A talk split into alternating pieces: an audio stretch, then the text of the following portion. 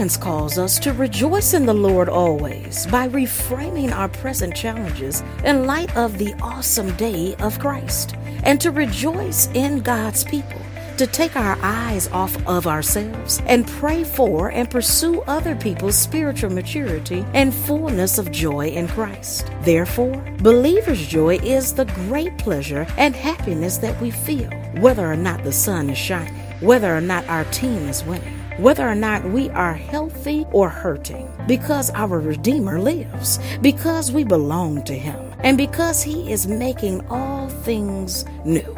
Dr. Dixon shares with us today how to be free from anxiety, depression, and live a life filled with everyday joy.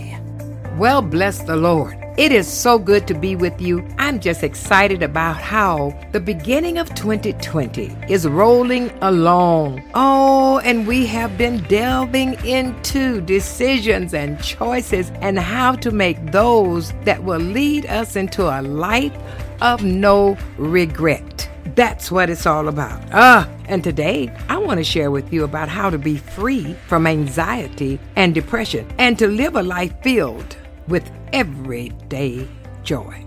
Oh, I said a mouthful, didn't I? Well, you know I'm going to go to my favorite book, Philippians 4 and 4 in the Bible. It says, Rejoice in the Lord always. And again, I will say, Rejoice. Isn't that an interesting verse? When Paul wrote that to the Philippians, he was sitting in a Roman prison. It wasn't an enjoyable experience, but there he was, sitting in that cell, encouraging those outside of prison to rejoice in the Lord. And not only did he tell them to rejoice, he told them to rejoice always. How could Paul say such a radical thing? What about when life is hard? What about when things don't go the way we expected? Is this really something we can experience all day, every day? Yes, it is. Oh, you got to work on it, but it can be done. Oh, yes, yes, yes. You have more capacity than you could imagine. Yes, you do. I can imagine the Philippians reading that letter and thinking to themselves, I must have misread this. There's no way Paul could be rejoicing in the Lord when sitting in prison. Isn't that the logical thought of mankind? Then they look down and read again. What does it say? As they read on. Again I say, rejoice. Paul knew what he was talking about. No matter what he was going through, he knew he had a choice to rejoice. That's what I want to talk about. In the midst of anxiety, in the midst of depression, in the midst of hard knocks coming your way, it is a choice to be free. It's a choice to rejoice. When you rejoice, it will set you free of the anxiety, the depression, and all the hard difficulties that may come your way. And this is what Paul is saying to the church in Philippians, and he's also saying this unto us as a people on today. I've actually heard testimonies of prisoners, and uh, just like Paul, that know what they're talking about because they have experienced it. They had a choice, and they took it to rejoice. They took it to flip their situation around. But it can only come when you embrace the nature of Christ Jesus. That's the only way. And these prisoners would testify about how they found Jesus while sitting in a prison cell, and they are now experiencing more freedom than most people out in the world experience. And when they get out, they be sold out. Oh, yes, yes, they stay on fire. They don't turn back. Many times you can get so wrapped up in your own life that you lose sight of what a relationship with God can bring you. And when you stop allowing your circumstances to dictate how you feel, that's when you can rejoice in the Lord always. Did you hear that? Paul goes on to say, Be anxious for nothing, but in everything by prayer and supplication. Oh, my, my, my. With thanksgiving, let your requests be made known to God. And the peace of God, oh, Paul, which surpasses all understanding, will guard your hearts and minds through Christ Jesus. Mm.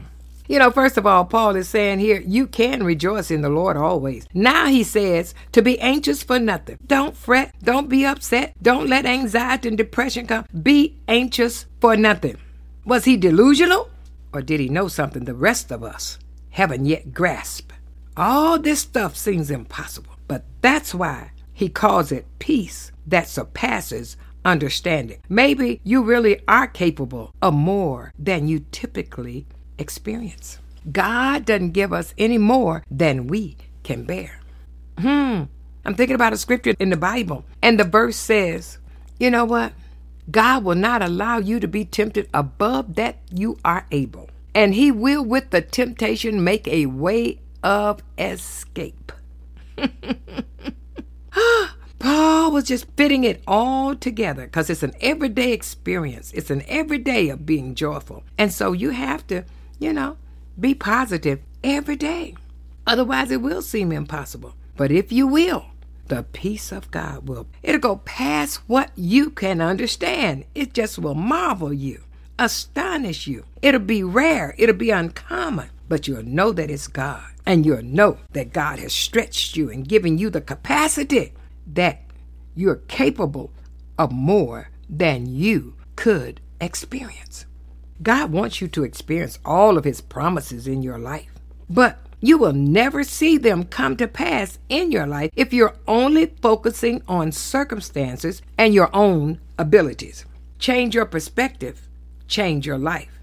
You know, it's never the situation that's at fault, it's the way you choose to view it. And the key to shifting your perspective is to remember what you're aiming for. For example, a job where you perform mundane tasks is going to continue being mundane if you just see it as just a job. But a job where you perform mundane tasks that could be seen as a way to learn skills you need in order to one day do what is truly what you want to do, it's no longer just a job. It's an opportunity to learn. If you look at what I just said, nothing physical changed. You didn't move any offices in any kind of way, they weren't moved. You didn't get a raise. Nope, didn't do it. You didn't work with people that are more fun. No. The only thing that changed was the perspective. And that makes all the difference. Change your perspective, change your life. God wants you to experience all of His promises, but you cannot focus only on your circumstances or your own abilities. Mm. Yes. So you need to change your perspective, change your life. And when you do that, everything else changes. Everything else changes. Talk to God about what you're going through. Thank Him for everything good in your life. And then look to God when things are going bad, just as Paul was doing. he did that, and I tell you, he was able to impact other lives, and he is yet impacting lives with what he experienced in that prison. You too, in your most difficult times, if you will choose to rejoice, you will share life stories with generations to come as to how God shifted everything in your life as you changed your perspective, as you did not allow your focus to be solely on what you were going through. You didn't allow your focus to be solely on your own abilities. You changed it. Change your focus, change your perspective, change your life, and then cast your cares upon the Lord. Why? He cares about you. He's concerned about you. You know, those are one of the keys of getting you through tough times. Remember those that I gave last week? Uh huh. Oh my goodness. Get around those who care about you. You will experience a supernatural peace that surpasses your understanding. You'll say goodbye to depression, goodbye anxiety, goodbye stress, and you'll say hello joy in the midst of every situation you face. Why? You're free because you choose to rejoice. Well, my prayer for you is that you live as long as you want and that you never want as long as you live. I am Carol Dixon. I'm living free. I choose to rejoice. This is Dash.